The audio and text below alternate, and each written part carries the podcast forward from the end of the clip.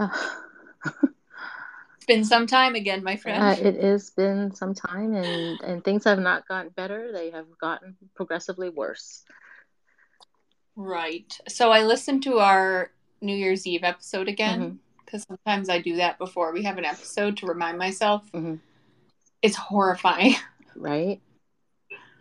It's truly like and what's the part that got me today when I was listening back was that we were talking about how so many 60-year-olds hadn't had their booster yet, their third dose.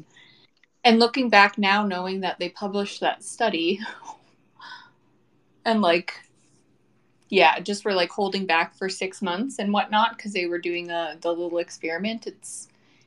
It's really gross to see all the pieces come together. Do you remember Dr. Tam warning them publicly not to do that too? I remember that happening.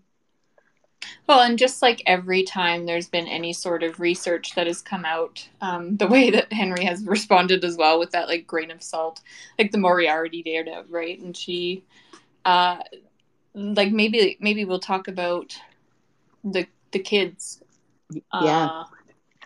Might as well start with that since that's where we're at. So Monday presser, I watched the bit of this where she was getting questions and was questioned about the death of a child to flu, and she pretty much said she didn't know anything about it. Wow. And said how, it's sad, but it's so rare for kids to have severe illness. And in the context of that, she actually didn't even say children had died. But then when did the presser come out that they finally released it at 5:57 p.m.? Yeah, I think it was maybe on Thursday? Friday. Or Friday? Yeah. That at least 6 children have died so far in the last 2 weeks. Yeah, I think it's even more disturbing that they're promising more updates weekly of child deaths. So right. Instead of implementing a mask mandate that would probably solve this whole problem in 2 weeks flat. So Mel, let me just go through their heads to tell you what they're doing again. Yeah. Is that here we are again in the same position where these people in such denial, their current thought to themselves and what they're spinning it to the population is this is we have to get through this hard winter, right? But then all the kids will have had those diseases and it'll be just fine. But what's the problem with that, Mel? We already saw RSV hit, right? Mm-hmm.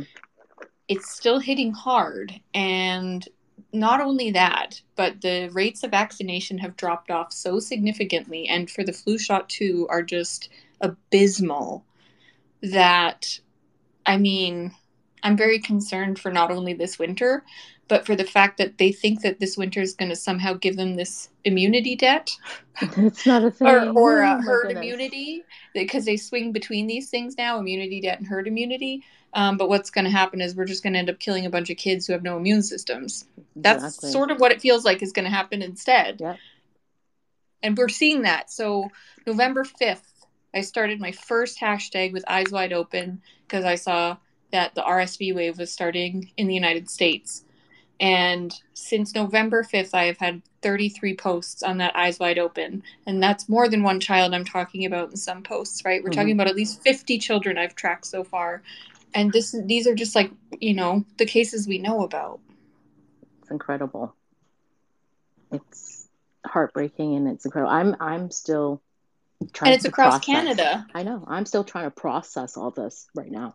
But yesterday, we see the U.S. put forth that they're going to make sure that the MERV-based air filtration is in all U.S. federal buildings. Where's Canada on this? We're silent. We have our prime minister out there in the faces of babies getting his 5th round of COVID. Yeah, I found that a little incredulous that he was out doing a photo shoot, meet and greet with a bunch of people. What looked like in a mall. With no mask whatsoever. I was wow. Right. They're telling us there's a tridemic and we have palliative care in Calgary being shut down so that they can send staff to Alberta's Children's Hospital. And we have BC Children's Hospital that was on a code orange mere weeks ago. And this is the leadership. maybe one day we'll look back and realize this, it wasn't worth all the pretending everything was normal. Well, we don't have to look back to do that, Mel. We knew that from the start. I know. This is what pisses me off, and this is the forever anger rage trap I'm in right now, is like, there's no excuses anymore. I'm not accepting them, right? When people, you know, right now when people are like, well, why aren't you going to the restaurant? I'm like, because there's a pandemic. And then I just stare at them blankly. What else am I supposed to do at this point? I still don't want to die. Peace. Okay. Like, right. Like Ollie just had strep. Like, holy. Oh, did he have strep? Oh my goodness. He did. And it took us 5 days to get the test back and then get antibiotics. I'm fucking lucky my son isn't one of those kids in the UK. Wow. Right. And then my oldest had bronchitis. Oh my goodness. How scary. Well, you're going to see the strep hitting here, right? Oh, like the strep is coming across Canada as well. The UK, I mean, what has Bonnie Henry loved doing? Pointing to the UK and saying, look, we're headed there. Well, great. Look, we're headed there, motherfuckers. I've lost count. Are there like 20 something dead kids right now? 16 kids to strep so far. Ugh. Right? That's terrifying. And this is early for a flu season, right? Like you see the graphs where our flu seasons usually start. And for some reason, these people are again trying to say like, oh, it's going to hit hard and fast. And then what? It'll be over? Y'all think this is going to be over in 2 weeks? No. It will go through everyone's home and you can get reinfected. That's the awful thing about the flu. Well, and now it doesn't matter because it's going to be COVID, then it's going to be flu, then it's going to be RSV, then it's going to be a bacterial infection. Like we can't, we can't just do this endlessly. That's the point, is like they're pretending as if this pathway can just keep going. It can't. People be dropping fucking dead. Yeah. Literally. All around us, I have seen 5 videos this week of people dropping dead on air. Oh my goodness. That's not something we were seeing. That's something our children are going to grow up seeing. Yeah. What's up, Cindy? Hey, it's not going to be over because what always follows the children, the adults. And now seriously. Now we have Christmas coming and that great mix up. The hospitals are going to be in such a horrific place in February. I can't even bear to think of it. Genuinely, I agree. I don't understand where people think this is going to go, let alone that we already don't have enough pediatric-based workers. We're using adult-based workers for that. That's just not going to result in good things, right? The outcomes will not be as great with that. And this is the moral injury to the workers now while they're doing the same things that they had to do in 2020, but on kids, right? Like, we're going to lose more people in this because a lot of people are not going to be able to weather that. They're just going to see a bunch of kids dying and then what? Still see our leaders say nothing. And that is going to be so injurious to our workers. It's completely inhumane, and it's especially egregious because frontline workers are screaming, hello, we see this wave coming. We see this tsunami. Can we please get some help? And they're out there kissing babies and ignoring. They can't say masks. Oh, my God. Yeah, it's just it's criminal. Like I weep. Well, and these people are so short-sighted that they don't realize when they break the caregivers, when we can't give any more, it doesn't work, right? Society is held up by these frontline and essential workers that choose every day to continue going into this, part because they care, part because capitalism makes it so it's impossible not to. But humanity has a breaking point. I've been saying that for 2 years. You cannot expect people to do this endlessly, both by exhaustion from sickness now and just moral distress of watching children die. I'm seeing some of the hospitals, watching in China where they've started to let go of some of those regulations, and we're seeing what it looks like when a big wave comes. It's horrifying seeing some of the hospitals right now, right? It's packed.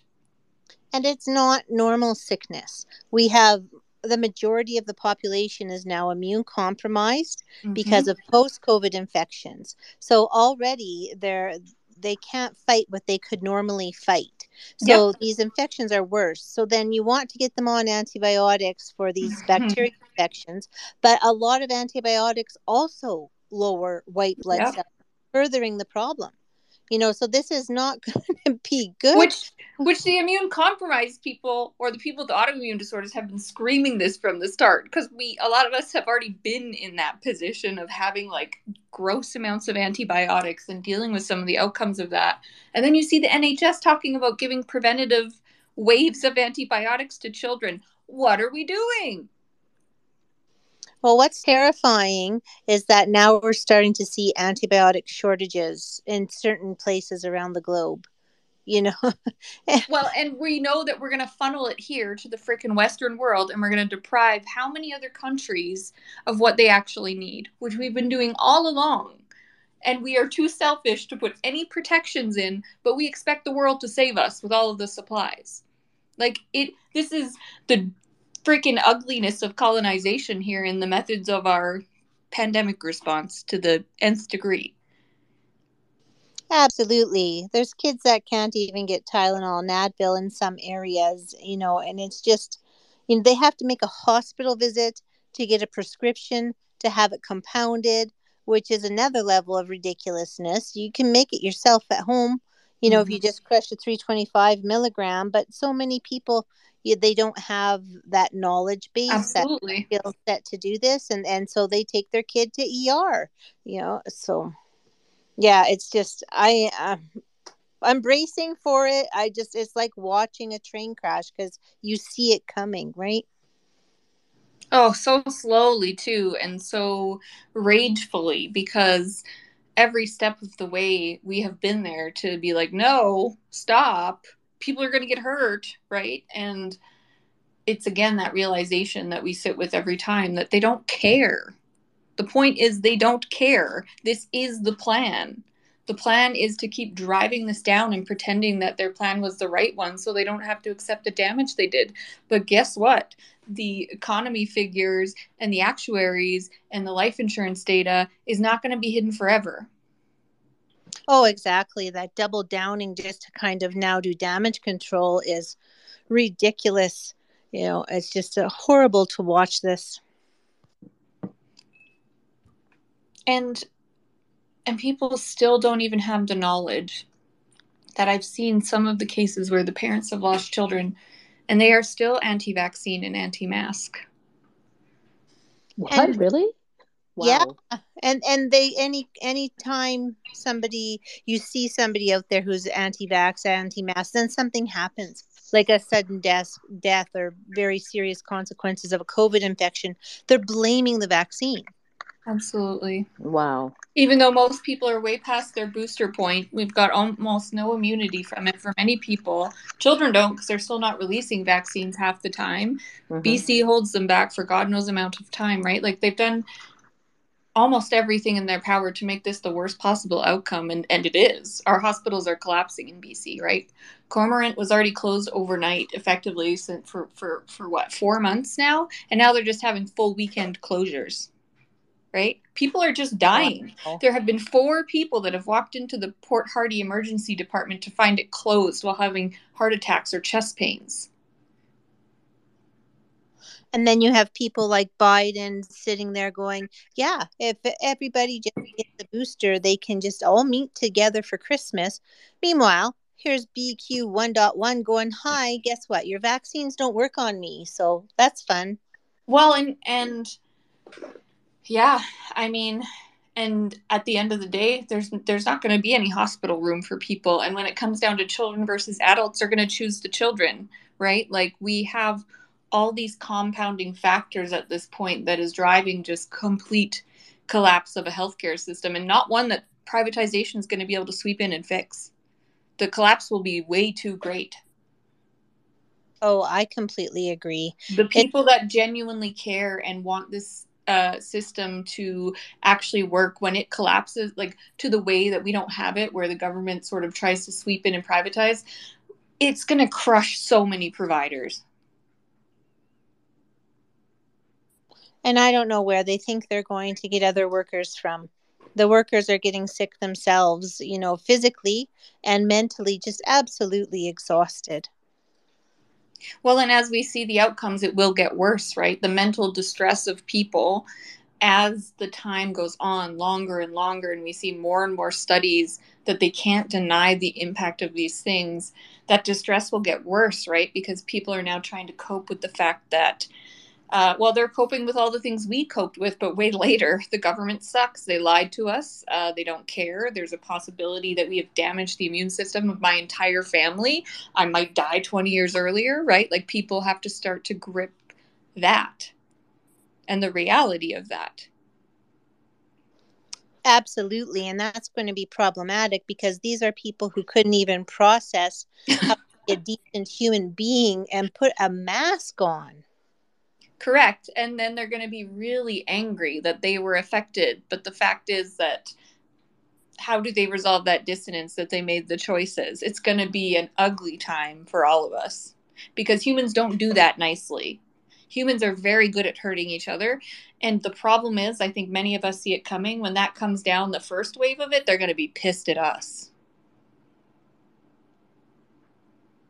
The people that continued wearing masks, the people that kept testing, the people that kept reminding them, because they'll also know we are probably less likely to be impacted, right? All those things get pushed in their face, and then they're left just being angry at us because it's a lot easier to do that and tell us that we're wrong, tell us that it's going to be okay, than face the fact that we are in a real big bucket of shit right now. And I think it's a common psychological tenet for people to want someone else to blame when Absolutely. They're maladjusted and they can't handle reality and are so used to just following the crowd. Which and public health has provided the perfect pathway to allow them to do that. They have provided exactly the pathway and words and abdication of leadership and rejection of science to give these people a speaking voice on all of these points and let them roll with it. Our public health has handed that to those people, and this is the outcome. Well, the immunity debt argument is now like ingrained in everyone's brain, and it's a complete error. Like, it's not even a real thing, you know. The idea of PR spin, it's just a misuse, right? It's a term that they took similar to herd immunity, and they completely turned it around in a way that allows people to use it so that they can excuse what is happening by using this immunity debt, but it's being misused. Are there more kids getting sick? Yes. Were they not exposed? Yes. So more kids are going to have RSV. That doesn't explain the higher proportions of severity that we're seeing that don't match those percentages. That's per capita rates, right? Like, we can look at all those things, but most people aren't going to listen that far. Most people don't want to hear my stats. They want to hear from their health leaders that it's just fine. They want to hear that, you know, there's only been a few kids. It's the fat kids, right? That's what Bonnie Henry is currently saying. It's the fat kids. Oh, wow. She said it's the obese kids, right?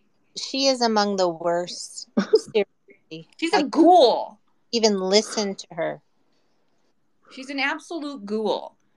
She sat there and she denied the fact that kids had died on Monday, pretended she didn't know about the one that had just died, and then has to turn around at the end of the week and admit that at least 6 kids have died in BC in the last 2 weeks from this tridemic. And she never once said, maybe we should mask up. She just says, No, she said that's only for people in situations that warrant it. She's pretty much said the immune compromised are the only people that should be wearing masks, and only in specific settings. Great. So that now includes everyone who's had COVID at least once. That's right. She's a menace. I just hope, like myself, other people are keeping receipts, because someday there will be accountability in some format. Like, they can't keep this facade. It's really quickly unraveling, and they're struggling. They're starting to struggle. Yeah, they can't keep control of it because it's going to become more and more absurd, right? It's going to become more and more Trumpian. And that's where we're headed, unfortunately. ICS is completely going down conservative hell as maybe the United States tries to do something, because we're in the tailspin of Trump in Canada right now. I'm more afraid Pierre Poutine's going to be our frickin' prime minister, and then what? Like, our healthcare system's in real frickin' trouble. They were saying that if he becomes PM, he's going to appoint that person you dislike so much into the Senate. Which person? Jordan. I know that was, there was talk. Yeah, that man is a Twitter menace to that. Psychology. That man is a fucking menace. Okay. Yep. Okay. Moving past that. Anyway, if Jordan Peterson, I will lose my mind. I'll go pick it on the lawn. I'll just sit out there with a picture of my grandma or something. I don't know. But the fact that people don't understand that if our government changes even more, this could get worse, and they're just in denial of that. I'm sorry, folks, but we can't trust our leaders to be good people in this. I think that's been made pretty damn clear at this point.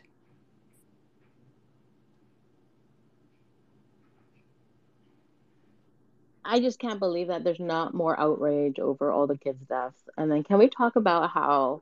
Because how many people are actually parents, Mel? Adults in Canada. Not enough for it to make a big enough dent, let alone that when you're looking at those people that are going to definitely push like the 20s, 30s, 40s that want to be going out. A lot of them don't have children. They're not going to be impacted by the fact of those households. It's made it a perfect mess because the way that public health is spun, it is there's a scapegoat at every fucking corner. Right? There's some group that you can say it's bad for them, it's hard for them, but not for us, and we can keep going on. And public health has provided them the language to do that.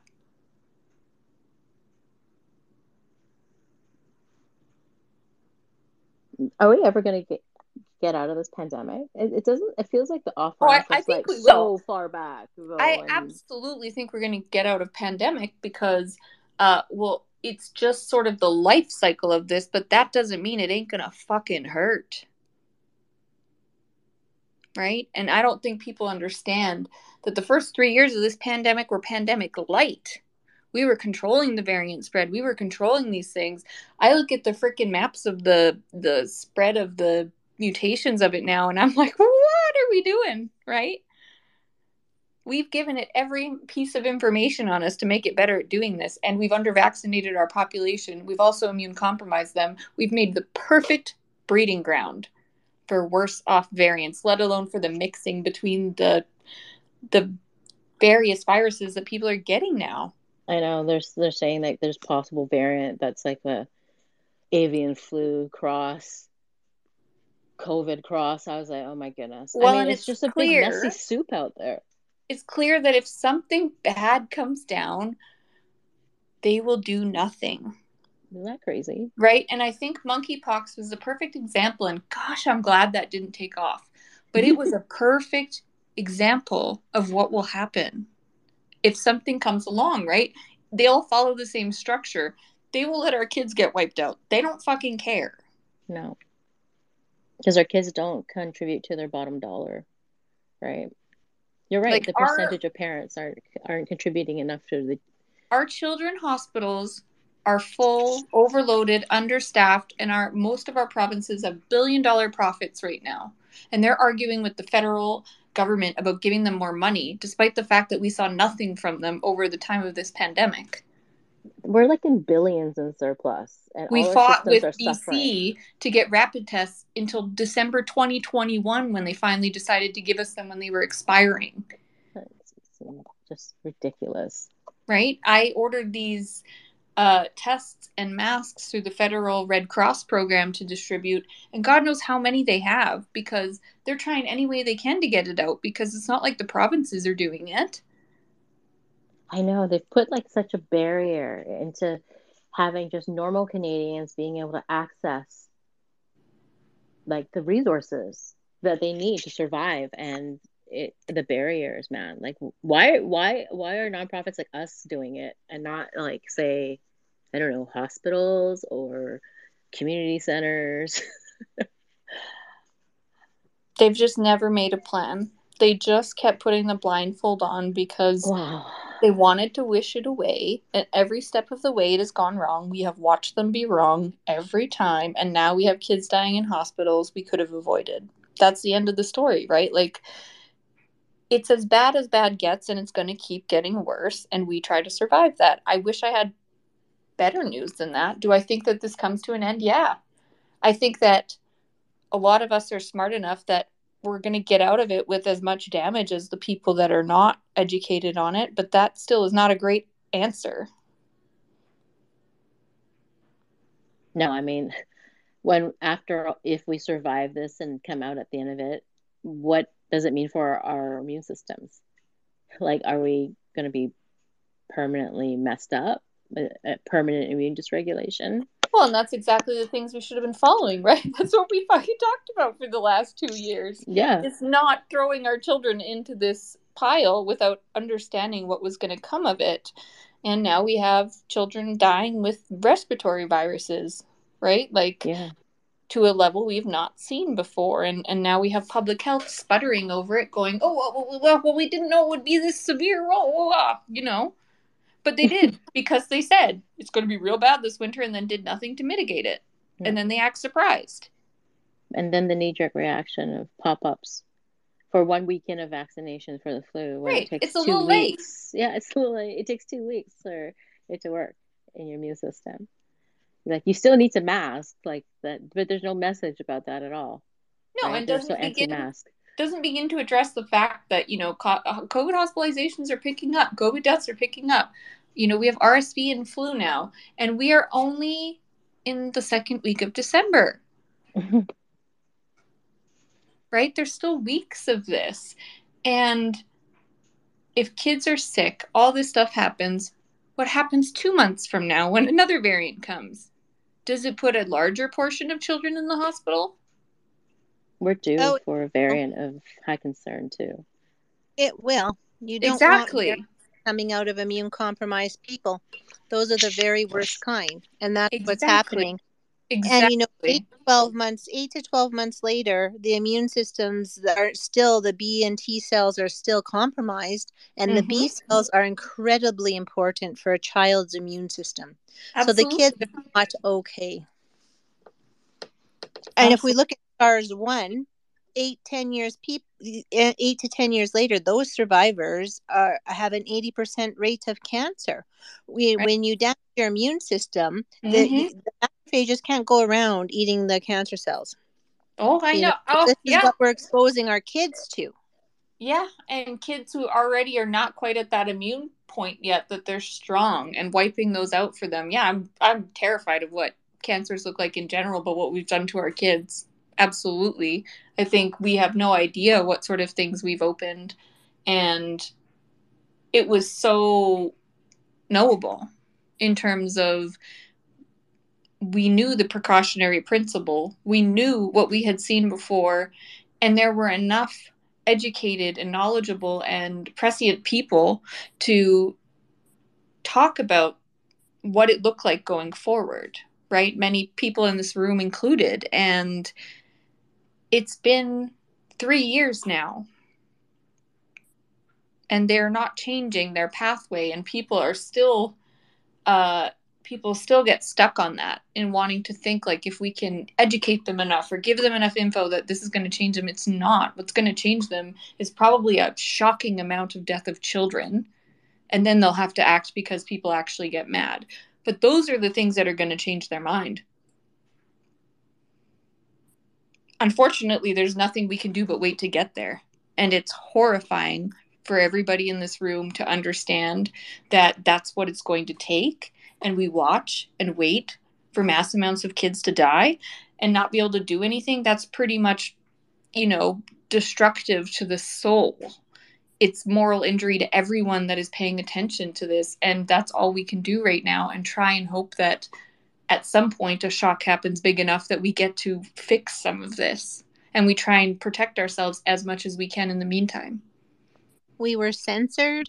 We were mocked. We were dismissed, despite all of our screaming right from the beginning of where this was going to go. You know, there is not enough immune globulin. There is not enough plasma. And there definitely isn't enough antibiotics to get through what's coming for all of these people who now have lymphocytopenia, which is why most AIDS patients die It's not the AIDS. It is the opportunistic infections after, because they too have lymphocytopenia. Mm-hmm. AIDS and COVID are now the top two causes of lymphocytopenia, and that's dysregulation of your white blood cells. But what you see Dr. Henry saying, which is what she said on Monday, is that, well, it's the flu, right? The flu often makes kids, their immune systems down, so then they get secondary infections. That was her statement on Monday. She's not wrong, but they even make it more down with COVID, and more with even antibiotics will even lessen that further. Some. Absolutely. She just refuses to recognize COVID could play a role. Oh, that means responsibility. Mm-hmm. Which is hilarious, given that, you know, she published the paper saying she infected all the kids in the last year. So she waived her own ethics, though, right? The hypocrisy of these governments is painful to watch. It is. I don't know. It makes me think that she's doing a sequelae, like, experiment on the population and see what happens. I just assume she's on a book tour or wine tour at any given time. Or at the opera. Pre-touring her spot in hell. The woman does not want to answer questions. She gets visibly angry when she is questioned about things like children in our community dying.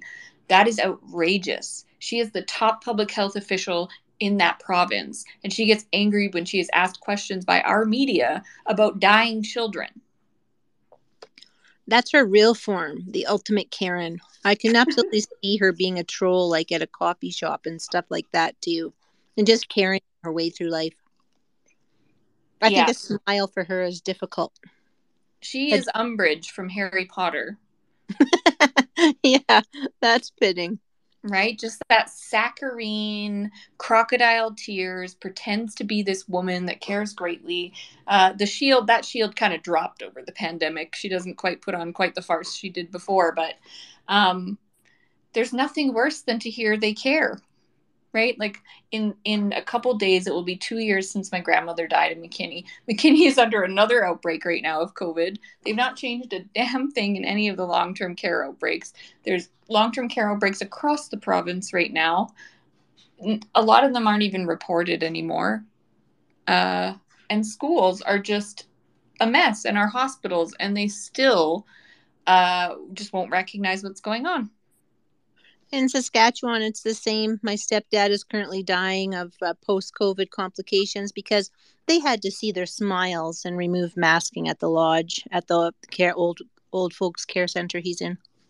Right. And it's hard. It's fucking hard when I see articles coming out about how much we're going to reduce costs with MAID to not really feel darkly about what is happening right now. And that in some spreadsheet, they have put this up to the costs of going about. But man, are they short-term thinkers, because our economy will collapse under the weight of our workforce loss. That's how workers rose up during the plague. Yeah, it's time for a general strike. It's just the general population isn't there yet. And history repeats itself. Yeah. So let's see what happens, because we're heading that way. And we're heading bubonic as well, without antibiotics that work for bacterial infections. The severity that kids are getting hit with strep is just horrifying. It's such a, like, I used to get chronic strep, and it was why I got my tonsils out. Actually, it was when I was like 26, was that I had strep for like a year chronically and was on antibiotics. I just could not get rid of it.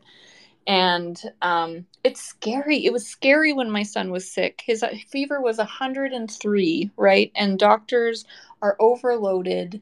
It took days for the testing. It took days for the antibiotics. I didn't know if I was going to be able to get the antibiotics. It's scary to have kids right now. Is he okay now? He's okay now. So he was on a 10-day course of antibiotics. But, you know, he's the only one masked in his class. That's so hard. Wow. Right? And, there's just so many people that are fucking stuck right now. And that's where a lot of the moral injury comes into, right? That not only you're sort of working as hard as you can to get through this, but like you're getting harmed to do so, but you don't really have any other options. or at least some people don't, right? That's what they depend on. That's why this is still going. There's so many people that would love to step back and be safe for a bit, but they can't. That's exactly it. They're being forced to continue to work and support the economy, and they don't have choices. People have to pay bills. They have to pay mortgages. They don't have the luxury of just saying, no, I don't want to be exposed and checking out. And let alone with inflation right now, right? Like, it's a big difference, right? Yeah, like, Canada would just up again. My husband had like 5 days off with my son during the time of his strep, and he doesn't have sick pay. He's in a non-union position. That's a full week of work, right? There's no COVID or pandemic help anymore if you miss work and you don't have coverage for it. I think that was another reason for the push to make this go away. Absolutely. And they took away the testing, so nobody can claim disability. Nobody can claim time off work, right? Like my workers, fellow workers are told, you know, if symptoms have gotten a bit better and you're feeling better, like, you can come back to work. Wow. There's no isolation periods anymore. There's no requirements anymore. And healthcare in particular, right? I'm in community mental health and then out at the a psychiatric hospital for 1 day a week, and they can't. The whole programs don't work when we have people out, because we are already on bare bones in these programs. We've already, you know, gone down in people and lost positions, and having Danielle Smith in Alberta, you know, stuff gets cut, and we can only keep up so much. So like, I'm the only psychologist within the young adult services, a doctoral level psychologist. And like, I was sick, I had to take 4 days off. So that was 2 psychological intakes with people that I had to do. That was 4 sessions with clients that I had to cancel. Those are folks with early psychosis that I need to be seeing, right? When I'm not there, there's nobody to take my place. That job was empty for a while. That's not a program that can just collapse. At least not one we want to see collapse. Absolutely. It's so critical, and people just don't see that unless they're in similar systems. So the vast majority never see or understand the importance of that. Yeah. Well, and they get angrier and angrier at the workers as the healthcare system falls apart, not realizing we're literally the only reason it's still going. Like, we are trying to hold it together with tape and caring and hope for the future. But it's hard when people are constantly telling you that them going out to the club or them having drinks for the night is more important than you being able to even do that job or stay well enough to do that job. That's, you know, again, that's why healthcare workers, the moral injury is so high right now.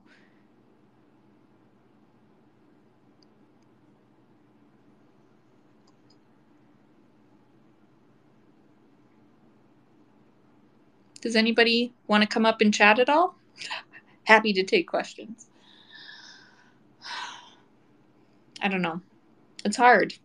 We knew these months were going to be hard. We knew that. We said that. All of us did. It's still hard to be in it. Oh, that's the worst part, is when you're in the middle of it crumbling, trying to hold it together and being one of those people who are on the front lines. It's seeing, you know, these people who desperately need help and can't get it. That's it. That really hurts the soul. Like, I feel for you, because I can understand exactly what you're going through with these people who need help in a system that was compromised coming into the pandemic. It was difficult pre-pandemic. I can't imagine what it's like now, Crystal. They just want more and more from people with less and less, in a situation where they've given everything they have for years. And now that it's kids, I just don't think people understand the mental injuries that are going to happen to people while trying to deal with this, and as this gets worse.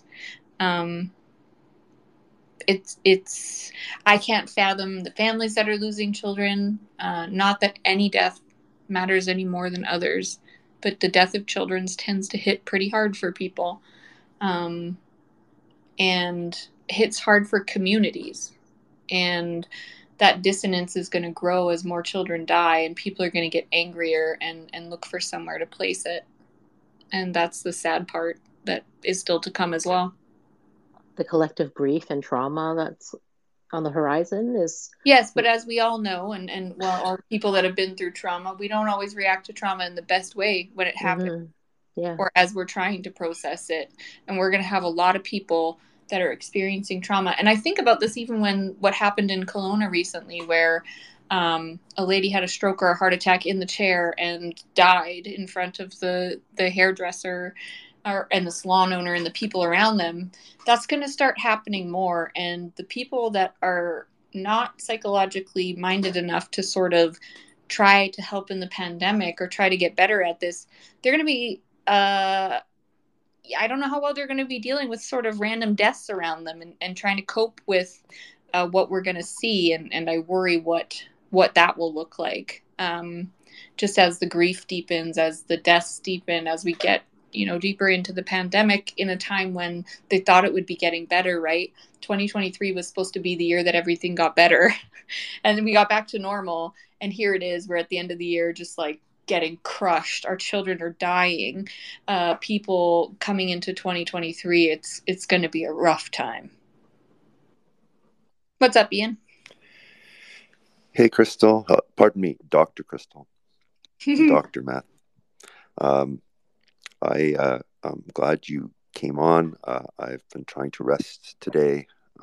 This week has been harder than I thought. And actually, yesterday morning, listening to the news about all of the new infections that are coming down the pike out of nowhere, it seems. It just makes me feel like every day that I want to make a difference, that I look at the BC COVID tracker and I think, why aren't we connecting to this? That when I take a moment to reach out to a couple of people, I feel like I'm walking through like molasses. That people want to change, and they realize that, while it's a blessing that you can have a meeting like this on social media, that you've had your podcasts, that trying to organize something bigger that's in person, in real life, it is so difficult to get past the feeling that some solidarity in concrete terms actually makes things easier, but you just need to make that space. And I feel like that every time there's a space, it just gets covered in stickiness. I don't know if anyone out there, the listeners, and by the way, listeners have been slowly tumbling into this chat, and I'm very glad for the space. But I'm just wondering, is it just me? Is I just that old and maybe a little bit too tired and irrelevant to that the stickiness is coming into every time I want to step forward and try to hold something up, or is there somebody who's figured a workaround? That's what I want to contribute. Thanks for being here. Yeah, no, I think you're right. It's just darker right now. And people don't have the same capacity that they had. And I think that's sort of a confluence of factors, not that anybody cares any less, but there have been such persistent walls to trying to make progress for so long that most people, it's hard to have the fortitude, just in a genuine way. Like, resilience is hard. Hope is actually work, especially when everything sort of seems to be falling apart around us.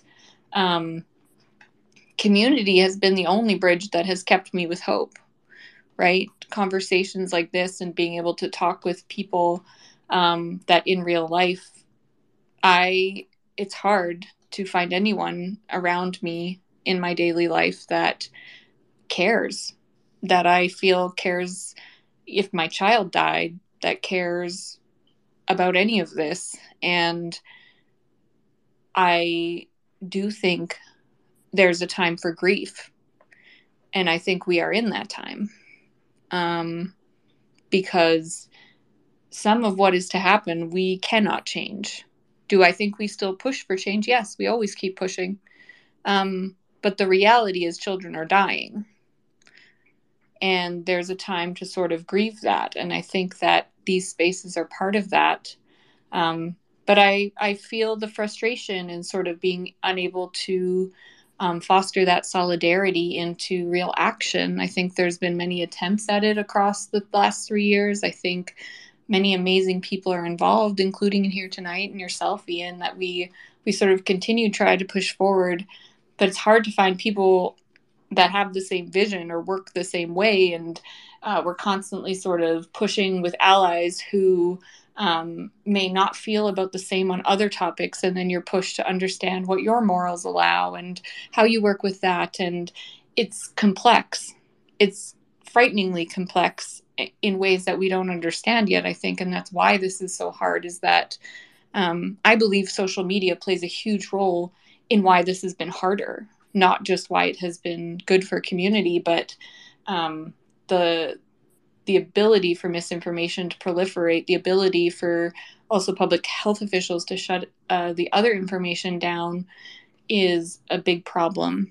So I don't think that answers your question, because I think it was more a call to action for community outside of this, if I was hearing it correctly. But I sort of opened that up to wonder what you're thinking after what I just said. Sure. Thanks for walking it through. It's helped me to sort my head out as well. I've always thought about this pandemic like the HIV crisis, except that I was wondering where the unity was between people who had suffered from and the families who had people die from COVID, where their solidarity was.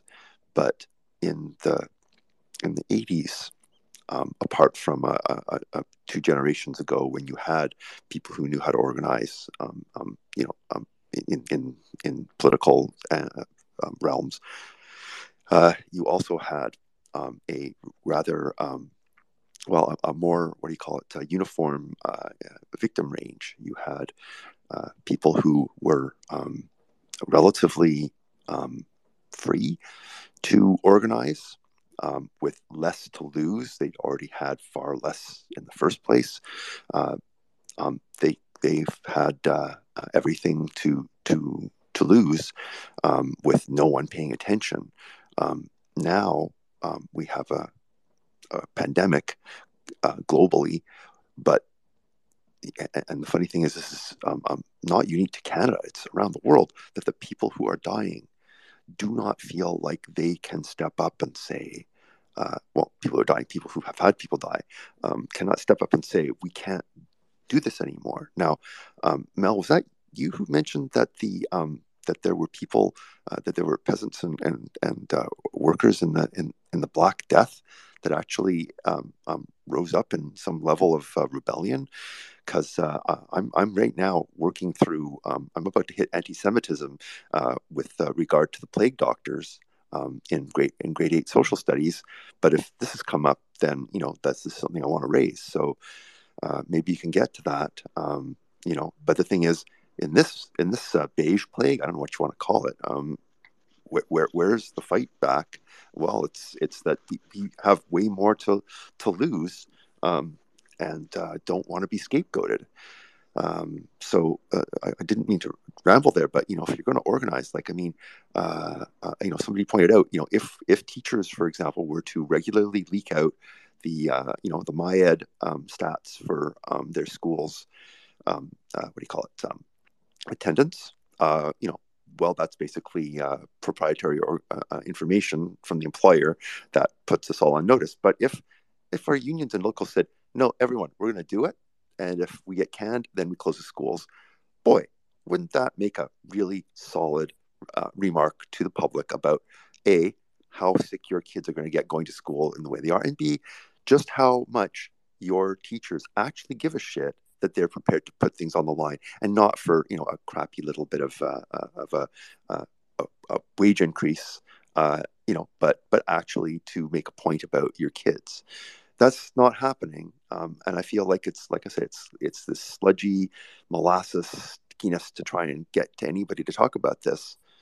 But you know, there's got to be some things that happened in the past that we should be able to copy off of. Sorry, I rambled on there. I'll let people step in now. Ian, do you use the Worldviews Contact and Change textbook for your grade 8? Pathways. Okay. The Worldviews Contact and Change teacher resource has amazing portion discussing about how the slaves rose up and the plague and its impact. If you want to DM me, I'd be happy to share that section with you.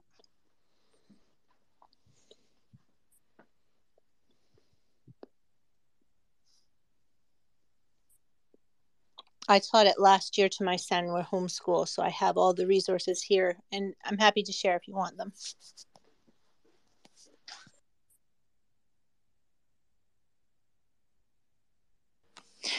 I also agree that, as I said a little bit earlier, I believe general strike is in order. Getting people on board has been the struggle since the beginning.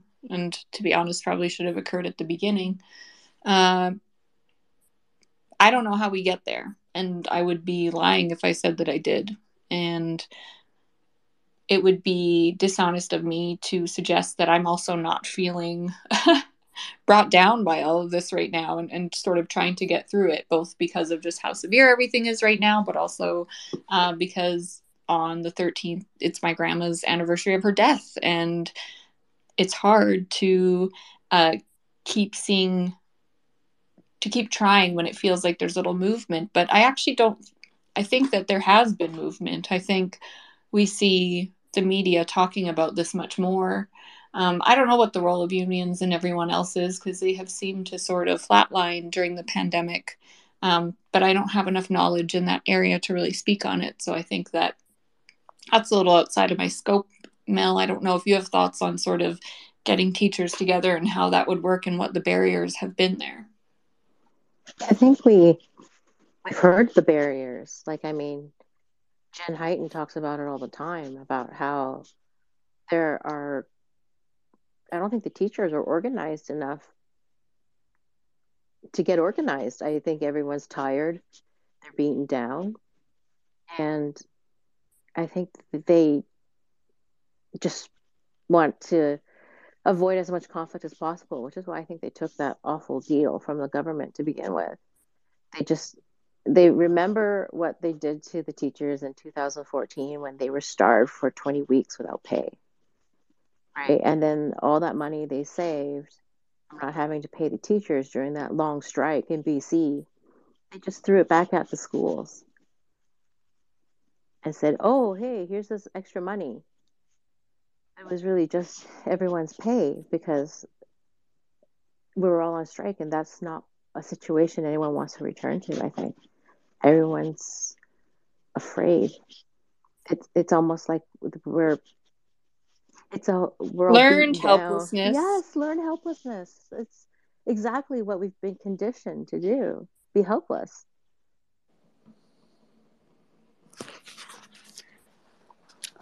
If you don't mind, I just want to raise that about strikes. I mean, general strikes, you know, we saw in Ontario, everyone was rooting for a general strike, but the reality was that as long as you don't have people at their workplaces being organized to actually take on the issues of their classrooms and their workplaces, you know, right there and then they'll take directions from the top because they know they won't be able to out organize their leadership, And yet I see in other parts of the world, people prepared to take on their employers on a broad scale, not necessarily general strike, but you've seen what's happened in Britain for the last 6 months, that there's been strike after strike across the country in key sectors, not just,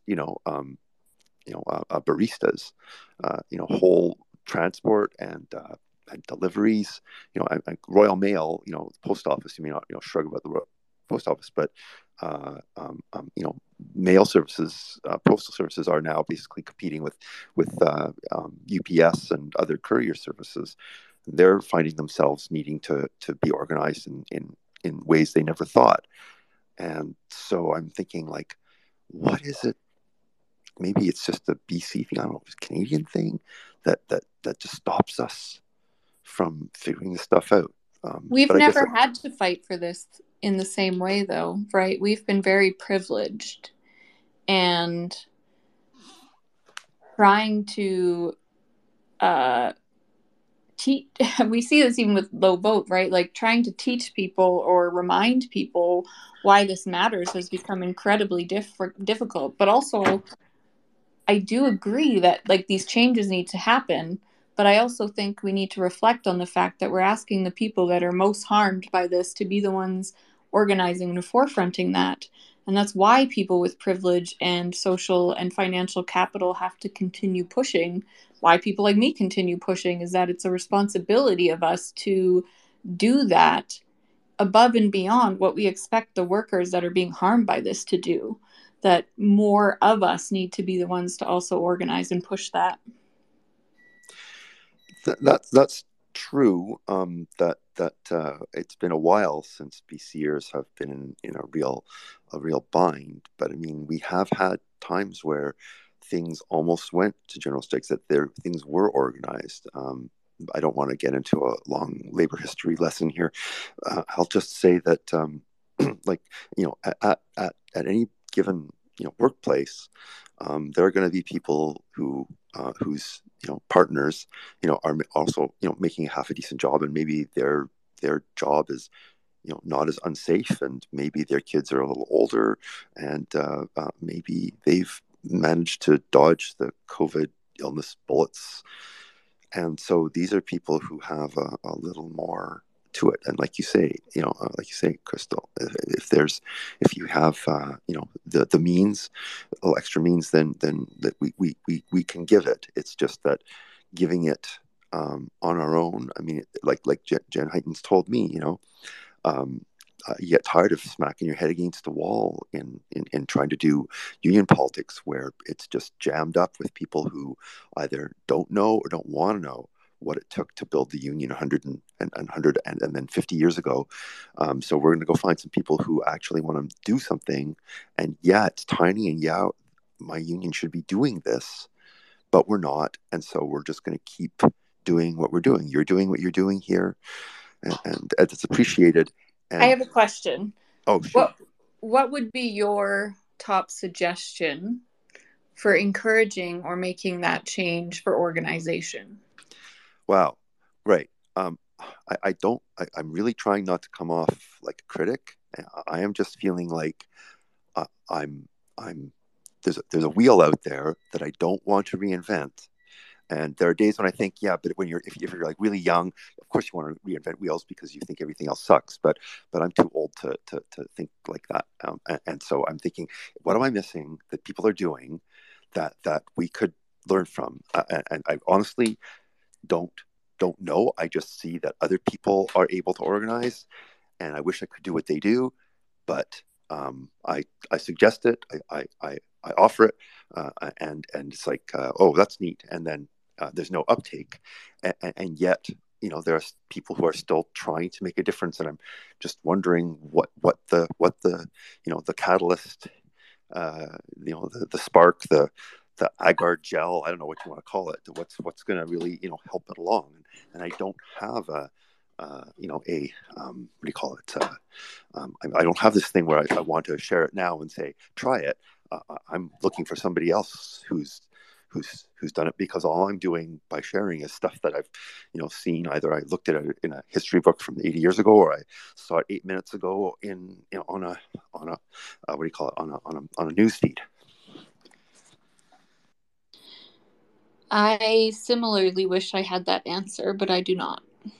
And I'm very happy to hear from people who have thoughts about how to sort of bridge that gap and turn what are sort of many individual actions into more of a collective action.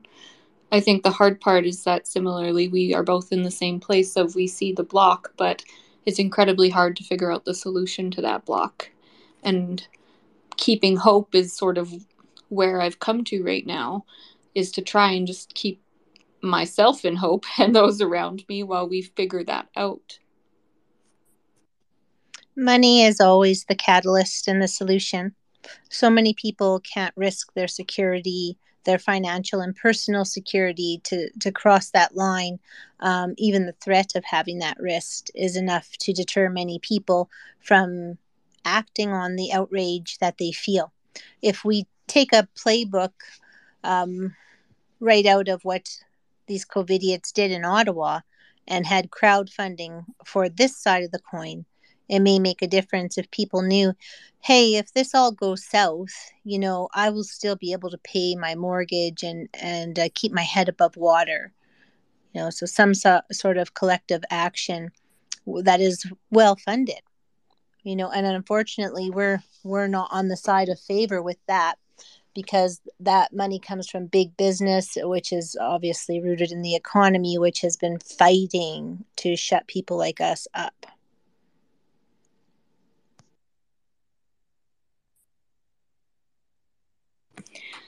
Yeah, it's hard to get the same resources. It's incredibly hard. And just figuring out how to pool that in a way that it's most effective is still incredibly hard. And we're 3 years in. Like, what would everybody do if they didn't have to worry about rent or mortgage or utilities or going to work, and could literally just devote their entire days to exactly what they wanted to do? So for me, interestingly, I would still be working in my position. I believe it's important, it's a necessary service, and it's helping people. I would be able to resource better in terms of the masks I'm wearing, the air ventilation I can have in my office, what I can have resources to offer to my clients. But in reality, my husband probably would leave work. He would stay at home with my son. But we don't have that ability because he had children before. We have to pay child support. Like, there's all these other financial obligations that have changed the way we've reacted to the pandemic. And that's just me being honest. And I know that some people will look at that and be like, oh, you could figure it out, or like move it this way. Some people are just not in that position, right? They don't have the ability to do that, as Cindy spoke to. So it's hard. It's hard because we're also coming into it, this area of like vast inflation and this financial distress that people are going to be in from the pandemic still. How many people are taking time off work now that's unpaid and having to do all these things that is only going to further reinforce that not wanting to be a threat. And I've said this on Twitter.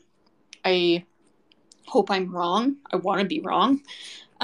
Is that I think it's going to take something significant for it to change their mind. It's not going to be any one of us. It's going to be something that does cause enough of a shift in the population. I don't think that's anything good or anything that we want to think about, but based on history, that's also what I think, right? Is that if we're not seeing the social movement that we need to get those changes, it's going to be some sort of significant event, whether that's another variant comes along and sweeps us, or we see a bunch of kids lost in December, January because of these multiple infections, but something will break at some point. It's inevitable. It's not something. This can't go on forever. No, it cannot. If just let's just take the simple fact of, okay, if they are correct, kids are just going to just magically get all this immunity, herd immunity from being sick this winter, hey, and the sickness is just going to magically stop. Well, they've told us that for 7 waves of COVID, right? So if that's not correct, and we determine that the sort of thought is correct, that there's some immune dysfunction caused by COVID that lasts, 8 to 12 months at least that we've seen. All of our kids were almost infected in 2021 and 2022. They're going to have immune dysfunction. They're now getting swept with these respiratory viruses in December. I don't understand how it can get anything but worse. And Cindy, maybe you can tell me if I'm off there, because I'm no expert. You're not off. It's just going to get worse because people continue to get reinfected with these newer variants. We're losing any efficacy for vaccines, never mind the updated bivalent. And now there's talk about an unknown variant that is causing really quick respiratory death. It's yet to be proven, but that's a theory going on around these people who are watching the variants and tracking them and tracking what they do. So it's yet to be formally disclosed, but under the surface, that's what's bubbling in the scientific corners.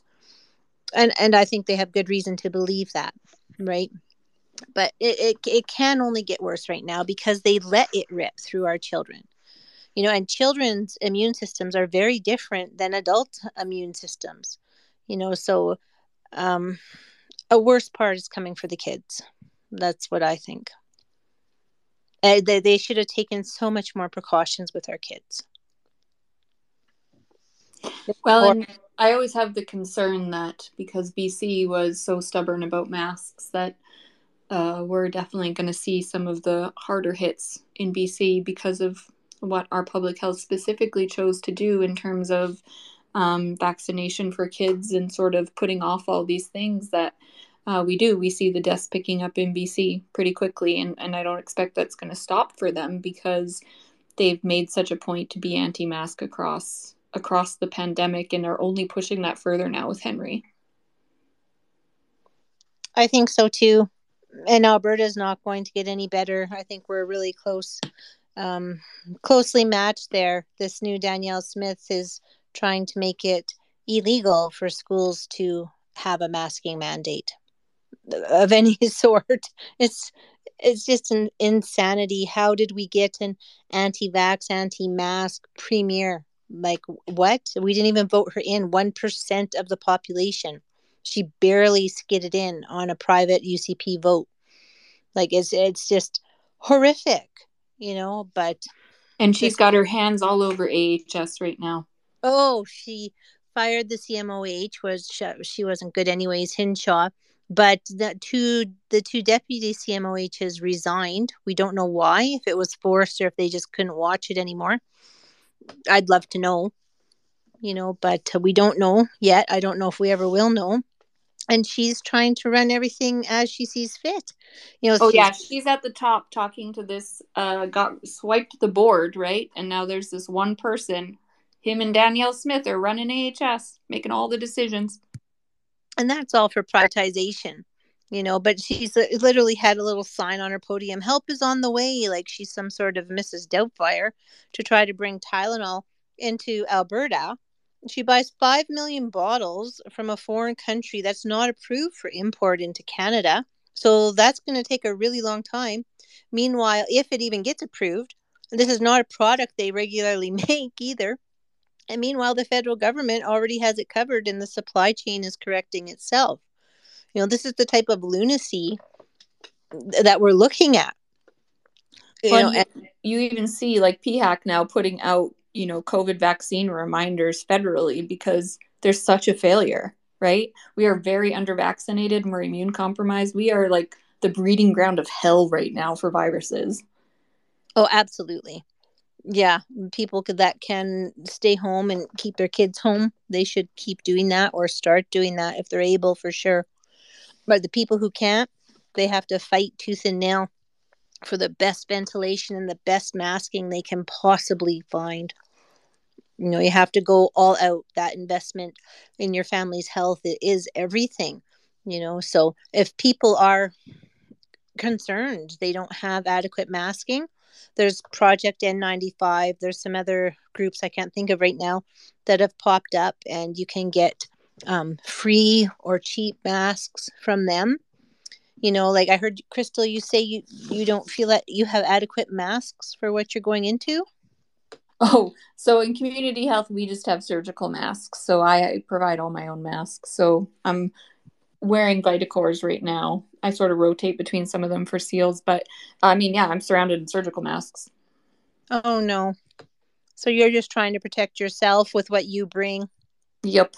And I have a air purifier set up right next to my, right on my desk, essentially. And everyone has to come talk to me masked in my office if they want to talk. But there's only so much you can do, right? And that's the hard thing, is that now the people such as myself who don't want to leave these positions. I care about my work. I care about my clients. But it's like actively hard to even have safety now. Right, that some of the times are moving back towards in-person meetings instead of blended, and making decisions at those levels now with Danielle Smith involved that are going to really impact people down the line, right? Like we had a big meeting, and then the next week, like three of us were off sick. And then for 3 weeks, people were off, just falling down, right? All through November, we had people off, and that's not going to get better. But I try to show people, you know, in my daily life with my AirNet, with my air filter, with my mask that I wear, I try to explain it to them when they ask. Not a lot of people are interested right now, which is the hard part. Yeah, it's become such a hard topic to even discuss with people. They're tuned out to it and just want to believe so badly that we're out of this. They just don't want to hear it at all. You know? It makes them angry to a level. Like I have turned down some events recently, and I can definitely see like my team is disappointed, but I can't go. Like I'm not going to risk my family's health for that. No. But people are upset now because we keep doing this, because we keep trying to stay safe. And it's that reminder that this is nowhere near what they told us it was going to be, right? This is getting worse. And we are active reminders of that. And I do worry as we come into 2023 that people will potentially be victimized because of that. I think so. There's an awful lot of peer pressure, you know, so if people want to protect themselves, they could be swayed to unmask her photos, to attend events where it's against their better judgment. Well, and I've just seen people like ripping people's masks off, like attacking them for having these conversations. I would revive them. There is no way. There is no way. Oh my God. No. You know, even my son, if it comes down to it and I can't find a safe way to have him here for Christmas, he knows that it'll be virtual. He decided to go to university. He knows worst case scenario, and that was still his adult decision. So I just did the best I can to support him. And he did get COVID in September. It was the lecture halls are packed, 100, 200 kids. And he's like one of maybe 5 wearing a good mask. Like that's how bad it was. And so after he's infected, I said, don't go to your lectures. Get all your information from your slides, you know, your advisors, your past help, get it online, but don't go to any more of those sardine lectures. So, you know, it's so far so good. He had 4 vaccines going into university. It seemed to clear as far as anything hanging around and causing him symptoms right now. But I fully expect my son to come home disabled earlier than he should and have his life shortened, his energy shortened. So despite I can't time up at home. He's a young adult. He is 19. He can legally make his own decisions, you know, and I'm not the type of person that's going to threaten him and tell him, no, you can't move on with your life because it's not safe out there. You know, let's try to find the safest way possible. So I'm absolutely trying to make this time of his life as enjoyable and wonderful as possible, given his choice, because I don't see it getting any better, quite frankly. So, but ooh, that's heavy. It is. It really is. But, you know, he knows, he knew leaving that if it wasn't going to be safe for everybody, it would be virtual Christmas. So he's okay with that. And I'll make sure he has gifts there and food, everything else. Plus, he has an amazing girlfriend. He didn't even mean to find a girlfriend. She literally fell off the bus crying. And he's like, oh, my goodness, can I help you? And she was in a sheer panic attack. And she was masked and he was masked. It was for orientation, actually. And she was having a panic attack because there were so few people on the bus who were actually masked. And she was just so upset by that. And he said, well, I'm a masker. I don't go anywhere unmasked. I do not leave my apartment unmasked. He said, I'm tall. I'm happy to take you around, and we'll avoid everyone without a mask, which was pretty much everyone. But and then he offered to drive her to and from school instead of her having to take public transport. And it just evolved from there. And she's such a lovely and nice girl. She's taking kinesiology.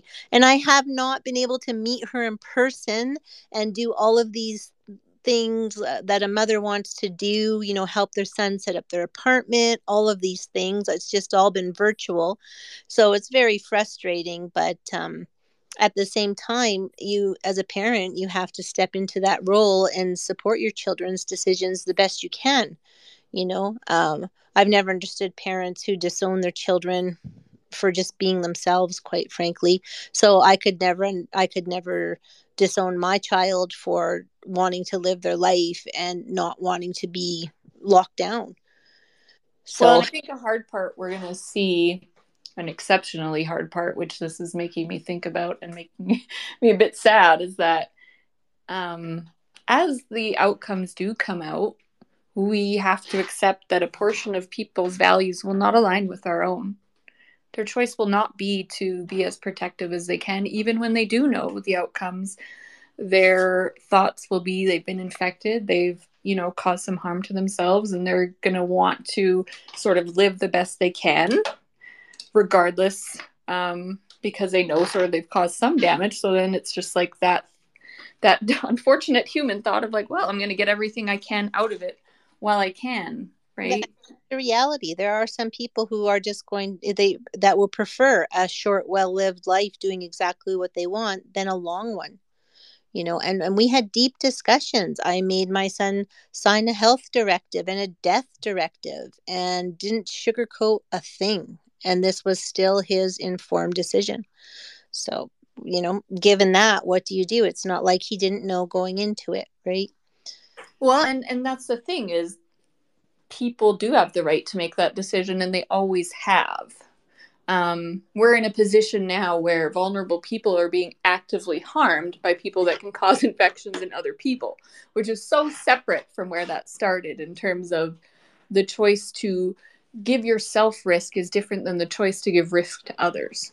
And that's sort of why we just have this complete breakdown now of our public health has pushed that these are individual choices, that we're making personal risk assessments, but it was never a personal risk assessment. If you were choosing to go around other people, it was never a personal risk assessment. Absolutely. Like he knows better. He goes nowhere without a mask. He did a full 12 days until he tested negative twice, 48 hours apart, before leaving his apartment, you know, even though legally he could have. So he's very conscientious about that. But right, we're at that place where change is possible, but change is hard. Yes. Right? We can be safer. We can have precautionary principle. We can update these things. We don't have to stop life. And that's the whole thing we've been saying from the start, was that we can mitigate this. That's right. You know, and I'm very privileged. I'm on a ranch in southern Alberta. The pandemic came. I shut my gates. We're self-sufficient. I have no need to leave, you know, and I could shelter everyone in place who wanted to be here and be sheltered from it.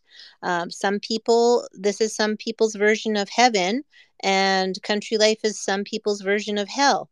you know. So it's, even though we have things like a shop he can go do, his mechanics, you know, all of the livestock, the open space, the recreational vehicles, you go boating, go quadding, do what you like, you know, it's still not the life he wants to live.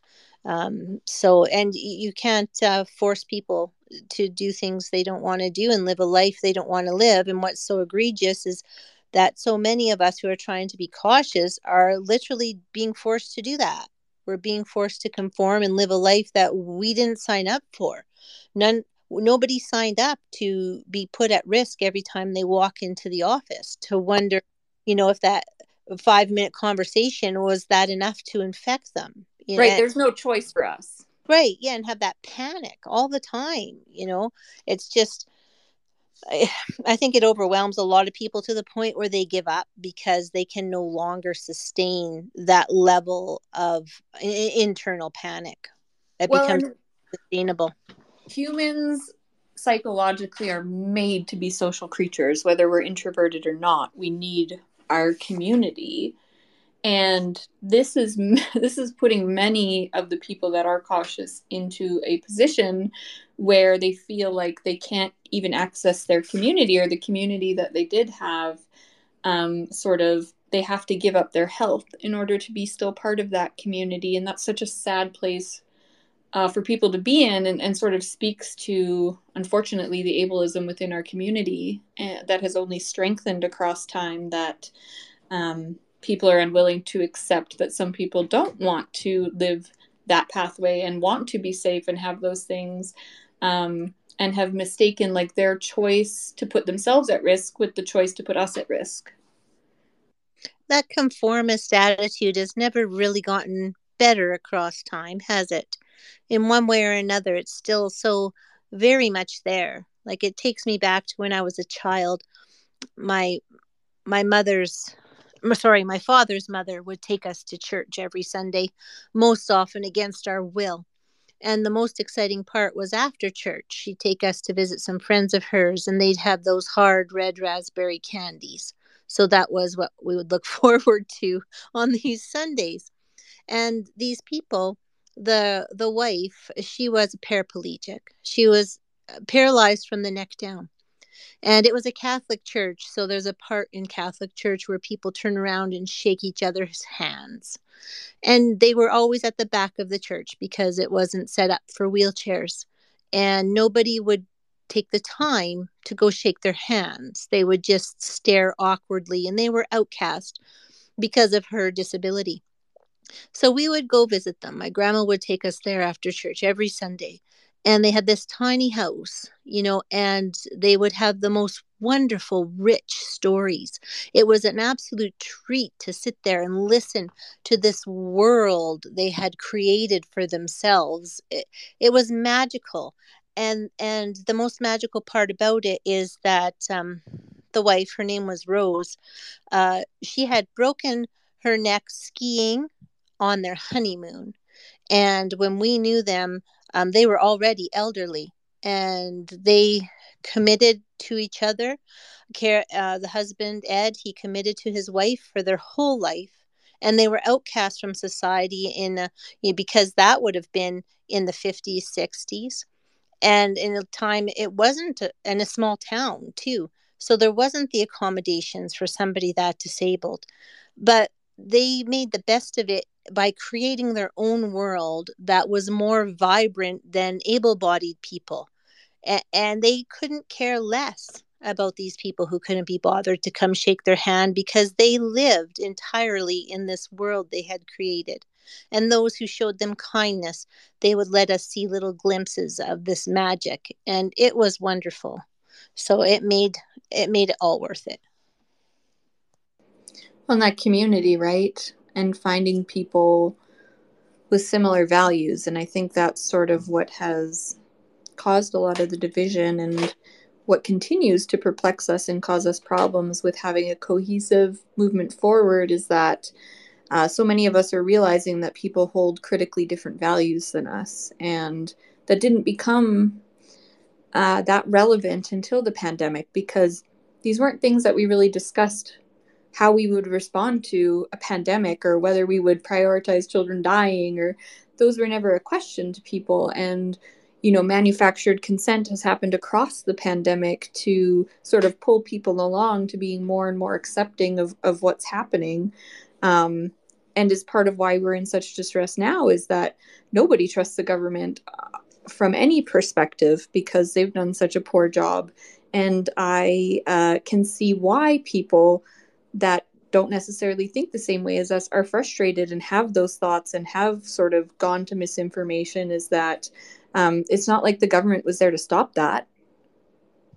No, and psychologically we haven't changed, you know, whether it's people not wanting to shake the hand of somebody because they're paraplegic and can't reach it out, or whether it's masked people, you know, not wanting to shake the hand of unmasked people, or vice versa. Nothing has changed. There's that awkwardness and that they don't want to step across. Very few people want to bridge that gap. They just want to go the path of least resistance and pretend they didn't see that, because then they don't have to engage, be responsible, be accountable, and really open themselves up to that vulnerability.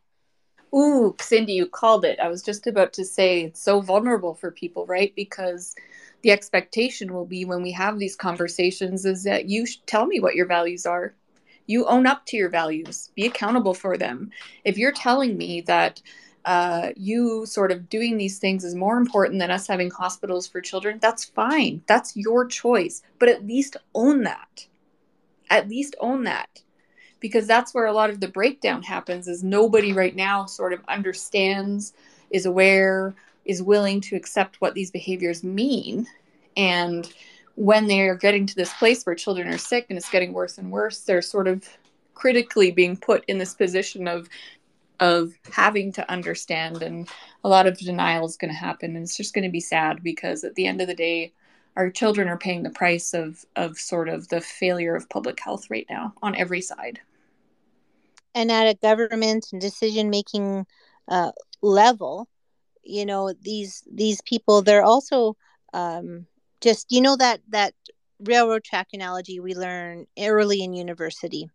It's a thought exercise where you can stop the lever so the train only runs over one person, or it runs over a whole bunch of people. They're not even considering that anymore. They're just walking away from the lever entirely. They're just absolving themselves of having to make any difficult decision, and it is doing a grave disservice to society. They're just like, yeah, whatever the train does, I didn't see it. Go ahead. Well, and it's not only that, but you didn't see the train. You saw nothing. Right? Like, not only are they sort of doing this, but they actively tell us we're not seeing what we're seeing, which is making it ever increasingly harder as well, that we get the same answers no matter what happens. And that feeds the hopelessness, right? But we are making change. There is, you know, like, you see much more discussion now about immunity debt not necessarily being correct. We see people... You know, I have seen lately a few more people wearing masks. Like, movement happens. It's just incredibly hard to see. And it's incredibly hard to sort of accept the small movements we're making when such harm is also happening. But it is happening, and that's why we keep pushing. That's why we continue to value lives, is because there isn't really another choice, right? There's no point in this pandemic am I going to decide to join people and say, I'm not going to try and save any more lives. It is what it is. My system won't allow me to do that. They've literally gaslit the whole train away. Those people did not die from being hit by a train. They died from chemicals on those. They were with a train, not because of a train, with a train. Yes, and it was the chemicals from the train tracks. That's what. There was no train. Mild train injuries. Yeah, and I think 2023 is going to be the year where we see it's harder for them to throw that line out, because they were doing pretty well at hiding data and sort of trying to excuse it. But as the excess data continues to grow, not only here, but in other countries, it forces Canada to look at it more closely as well. So we have those sort of increasing pressure systems that are going to come down, which is going to make our government very squirrely. And I suspect that we're just... yeah, we're in for a rough ride for the first couple months, but the actions, I hope, add up. It's a mess, though, right?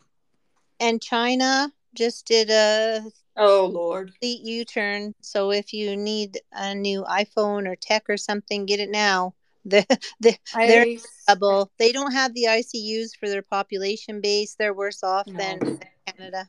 I've already seen some of the hospital images coming out of it, just packed, like person to person. Oh, my God. And then they had a commercial showing people unmasking, smiling, and I was like, no. Right, they're doing that. They're literally following the West's stuff that they started last year around this time for Omicron. They're pretty much using the same lines. Oh, this is going to be a disaster. Even worse. Wow. There's no good solution there because they were not set up for their population base to begin with. Not that Canada or anywhere else really was, you know, but to continue to keep people at that level of isolation was also not healthy. You know, everybody seems to miss that it can be balanced out if you just acknowledge the masking and the ventilation. We could have been so much further ahead if that would have been started immediately. Well, and we had time and knew, and I remember saying this in like June 2020, why we weren't building up domestic testing capacity, why we weren't building up domestic masking stuff, right? Those would have been jobs that we could have used. The rapid tests could have been used when they were actually effective for schools, for hospitals, for workplaces, and they were sitting on them. They were, and now, so that's, we ordered through the Red Cross the 4 boxes of rapid tests and 4 boxes of masks, and those are just sitting there in a warehouse, right, that people are just applying for at nonprofits to try and get them out. Those are likely the supplies the provinces refused to give out. We know millions of tests were unaccounted for. They just sat. And now we have tests that don't work very well, right, that are barely screening for these variants. But I'm going to distribute everything I can because it's better than nothing, right? Screening something is better than nothing. Having a K95 with head straps is better than someone wearing a surgical mask or nothing at all. Like, we do every bit that we can to try and save some lives. Maybe that's my end point tonight is we got to keep trying to save some lives. Because that's the only way I'll be able to live with myself at the end of this. Thoughts, Mel? I'm just trying to process this whole situation and how it keeps getting worse and worse and how absolutely terrifying it is to be a parent right now. With little children, you're just like, whew, I hope I made the best decisions, you know, that kept them safe. And it's almost too much to process that we are indeed on our own, right? We are so on our own to the point that we are now responsible for distributing rapid tests and masks to our own community. That's how on our own we are. Yeah, we are, but we don't process it alone. And that's why we're here tonight, is that it is overwhelming. Mm-hmm. And it is paralyzing, and it is terrifying, and it is worrying for the future of our children. But we don't have to do it alone, and that's what keeps us going, right? And that's all we keep doing, trying to save some freaking lives, I guess. Yeah. That's why these spaces and this social media is so important, to support each other and let people know that they're not alone out there. You know, and to keep fighting this good fight and to keep encouraging others to mask and let them know what's coming down the pipe and how to be safe and how to do better ventilation, you know, and the people that do say, wow, I need to take better precautions, to have a place to go to say, okay, here's how, you know. So these are important spaces to have. And I thank you for hosting this this evening. I hope to see more. Absolutely. It's been challenging to do them more often, to be honest, in the last 6 months, just with my own sort of processing of everything going on. But I do agree it's needed, and it's hard to get things solidified across places if we don't do it consistently, which I do recognize, but also deal with my own capacity issues as well, to be honest. But I do believe that, like, each day we go out there and we do something. Like, every time we get someone to test or wear a mask or do anything of the sort, that can be lives saved at this point. That's where we're at, right? So every little bit does count and will matter to someone's family, whether we know it or not. That's right. And even though it's the third Christmas, you can lock down for some people, self-imposed lockdown. You know, it's only one day and it can be enjoyed virtually. And there's a whole lifetime waiting if we can avoid this literal plague. Absolutely. So we keep pushing. And maybe we meet again next week. How about that, Mel? Sounds good. And with that, we should end tonight. Thanks all for coming. I'm welcome to message me if you want to chat further about anything. But otherwise, we'll post this on the podcast in a few days. Thank you, everyone, for being here.